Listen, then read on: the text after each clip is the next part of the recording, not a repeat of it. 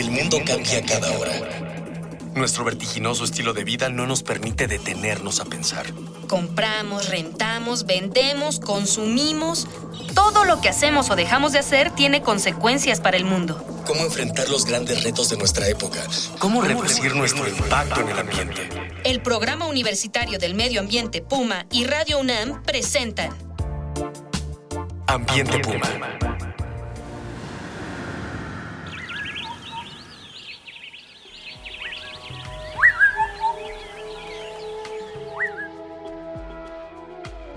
Bienvenida, bienvenido. Soy Mireya Imas, coordinadora del Programa Universitario de Medio Ambiente de la UNAM, y esto es Ambiente Puma: Voces, ideas y acciones sustentables. El interés por los temas ambientales ha ido en aumento entre los estudiantes universitarios, por suerte. Actualmente existen al menos 100 organizaciones estudiantiles vinculadas a los temas del ambiente y la sustentabilidad solo en la UNAM. Hoy tenemos el gusto de recibir a los representantes de uno de estos grupos, el Grupo de Ecología Económica de la Facultad de Economía, para hablar de sus proyectos y su organización. Le doy la más de las cordiales bienvenidas a este espacio a Jorge Omar Rodríguez Ramírez. Él es estudiante de la maestría en Filosofía y supongo que egresado de la Facultad de Economía. Y a Pedro Luis Burrola Ávila. Él es estudiante de la licenciatura en Economía. Ambos son miembros fundadores y promotores del Grupo de Economía Ecológica de la Facultad de Economía de la UNAM. Bienvenidos, Jorge Pedro. Gracias, gracias María. Muchas gracias por estar con nosotros aquí. Y para iniciar esta charla vamos, como siempre, a escuchar primero las voces de las y los jóvenes universitarios a quienes les preguntamos cómo influye el sistema económico en el ambiente.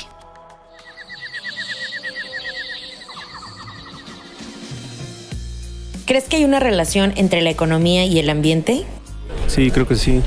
Aunque hablando estrictamente de, de lo que es economía, este, como ciencia, no lo sé, pero hablando de las consecuencias de, de, la situación económica, por ejemplo, de un país o de una región, este, respecto al ambiente, sí, sí creo que hay una, una relación, quizá probablemente directa, ¿no?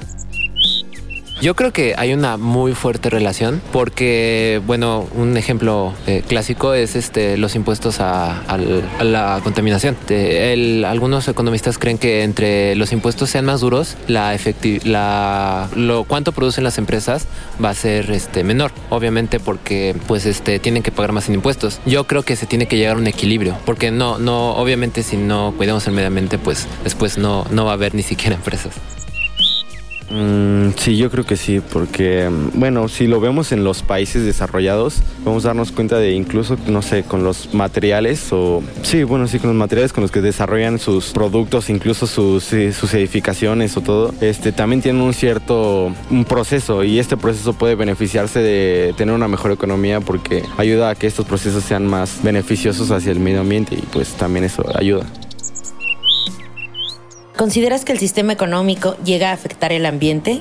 Por ejemplo, podemos ver este, que en países desarrollados, de, economía pues digamos estable o muy buena, eh, los niveles de contaminación son muy altos, ¿no? Como por ejemplo China, Estados Unidos, entre otros. Bueno, en nuestro caso, en nuestro país México, pues los niveles este, económicos son bajos, ¿no? No tanto, pero sí se encuentran en un nivel este, creciente, pero, pero bajo. Y este, pues la, situación ambiental pues sí, sí es, es a considerar que pues eh, de gravedad bueno, yo creo que básicamente el sistema económico define quién es el que se hará cargo de proteger al medio ambiente. Así que sí, creo que sí influye.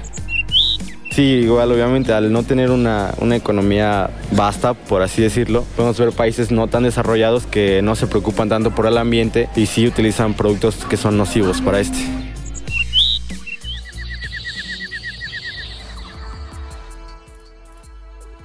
Y por qué surgió el grupo estudiantil de economía ecológica? Pedro Jorge. Eh, surgió realmente por una necesidad de algunos estudiantes de cubrir una especie de vacío que hay en el plan de estudios de la Facultad de Economía y no solamente en el de la Facultad de Economía de Ciudad Universitaria, sino en el resto de las facultades de Economía donde se, se enseña esta disciplina, que realmente no hay materias o no hay algún espacio eh, más o menos organizado donde se nos enseñe, donde se indique cuál es la relación que hay entre economía y medio ambiente, cuáles son esas relaciones conexas, no solamente, y como después comentaremos, entre estas variables monetarias que incluso algunos de los participantes que acabamos de escuchar comentaban, sino en los procesos reales de cómo se hace la economía, qué relación tiene materialmente con la naturaleza. Entonces, varias personas, algunos grupos de estudiantes, nos reunimos principalmente por esta inclinación, ¿no? Cubrir esta formación o esta falta académica que hay, que si no hay, eh, digamos, alguna oferta de profesores, pues al menos cubrirla con el estudio autogestivo para el estudio de la economía y la naturaleza. Fíjate qué interesante porque eh, tienes toda la razón y de hecho en algunos programas de estudio, por ejemplo en carreras como Ciencias de la Tierra, que es una carrera relativamente nueva, existe una materia de economía y desarrollo sustentable. Y me parece que sí es urgente que no solo en carreras que tengan que ver directamente con temas ambientales o con temas directamente de la economía, es un tema que se tiene que socializar, que se tiene que enseñar, este, pues yo diría que prácticamente en cualquiera de las carreras de la universidad. Pero ¿cómo y? ¿Cuándo comenzaron a organizarse, Pedro? Eh, bueno, hola, eh, buen día a todos. Eh, gracias por la invitación al, al programa. Eh, nosotros ubicamos nuestro inicio hace eh, dos años, a pesar de que estudiando en, en, dentro del círculo de estudios tenemos un poco más, quizá tres años. Entonces ubicamos nuestro nacimiento, por decirlo de alguna manera, hace dos años, que fue cuando hicimos eh, nuestra primera aparición en público, que fue el, el primer, la primera actividad que, que hicimos, que fue un, un coloquio. Fue un primer coloquio en agosto de 2013, que tenía por título Repensando la economía desde la ecología. Entonces ahí podemos ubicar hace dos años que, que, es cuando nos, nos reunimos. ¿Y este círculo de estudios, cómo lo formaron? ¿Por qué decidieron hacerlo? ¿Cómo se conectaron unos con otros?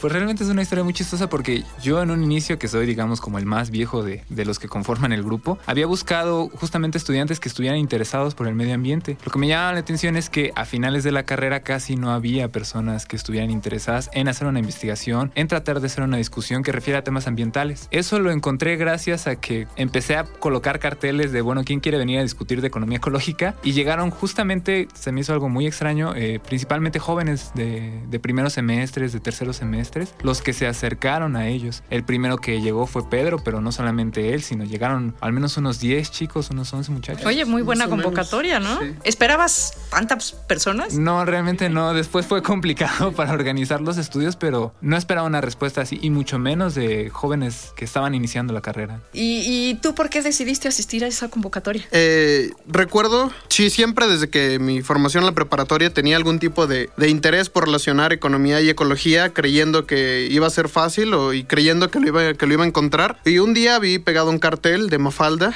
y asistí. Eh, fue, estaba Jorge y otros compañeros. Después de ahí fue que empezamos ya eh, compañeros, eh, sobre todo de mi generación, que somos algunos años menores que Jorge, y sobre todo por las redes sociales fue que empezamos a lanzar una convocatoria. Sin embargo, como en la mayoría de las cosas, la asistencia ha fluctuado siempre. En ocasiones hemos estado cinco, a veces tres, cuatro en el círculo de estudios. Hemos llegado a tener 30 compañeros, más de 30 compañeros en el círculo, eh, y no solo de economía, ¿no? Hemos tenido la fortuna de que nos acompañen compañeros que estudian ciencias, sobre todo biología y de ciencias de la Tierra. Y eh, bueno, también eso nos ha presentado algunas dificultades porque manejamos diferentes conceptos y categorías en nuestro análisis. Eso es bien, bien interesante porque pues el tema de la economía y el desarrollo sustentable necesariamente tiene que aprender a hablar otros lenguajes, sí. ¿no? Y, a, y, entender otros lenguajes. ¿Qué objetivos se plantea, se plantea el grupo? ¿Cuál es aquello que los nuclea más allá del título de economía ambiental? Eh, principalmente, o digamos el sueño a largo plazo, es tratar de difundir lo más posible la cultura tanto ambiental y ecológica, no solamente dentro de la UNAM, sino también en otras instituciones. Consideramos que hay muchos materiales que, por ejemplo, no se han traducido o hay muchas discusiones que no han llegado aquí a México y que es necesario que las conozcamos. Más aún, hay mucha gente trabajando realmente muy seria en temas ambientales, pero que hay una especie de no articulación entre todos los investigadores, no solamente de la República, sino también de América Latina, que no tienen un foro común para dar a conocer sus ideas, ¿no? Entonces, ese es como el sueño a muchísimo largo plazo en el cual todavía estamos trabajando hacia allá, pero más inmediato es justamente tratar de vincular esta separación que ha habido epistémica tal vez entre distintos saberes como es la economía, la ecología, la sociología, la ciencia política y de tratar de unificarnos en un problema conjunto que nos atañe no solamente a la humanidad, para ponerlo en términos como demasiado exagerados, sino a cada centro de investigación o a cada pensador para ver cómo se resuelve esta dinámica. Y,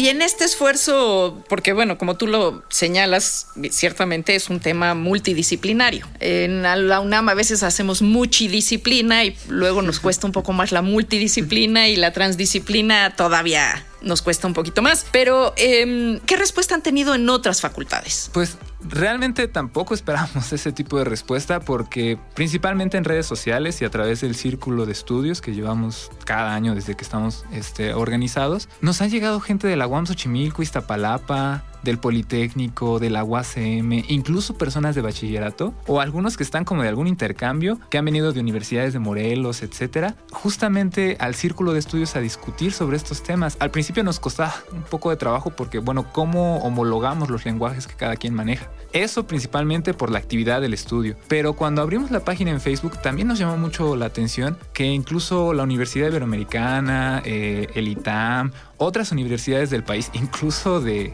del extranjero, como fue la Universidad de Córdoba en Argentina, una de Brasil, no recuerdo En ahorita, Chile, la en Austral. Chile, una, un mensaje de la Facultad de España, de, de, la, de la UACM, de la Complutense de Madrid, pues nosotros nos llamó mucho la atención porque dijimos, bueno, no, somos un grupo de estudiantes, pero ¿por qué estaremos atrayendo, eh, por qué tendremos esta respuesta? ¿no? Y consideramos que es una necesidad de discusión. Pues sí, la verdad es que sí, yo creo que ustedes están llenando un nicho muy interesante y vamos a mm, pedirle a las personas que nos están escuchando que nos envíen sus comentarios, dudas y sugerencias por Twitter, como siempre en arroba pumambienteunam, en el Facebook en Programa Universitario Medio Ambiente, el correo electrónico en info arroba puma.unam.mx.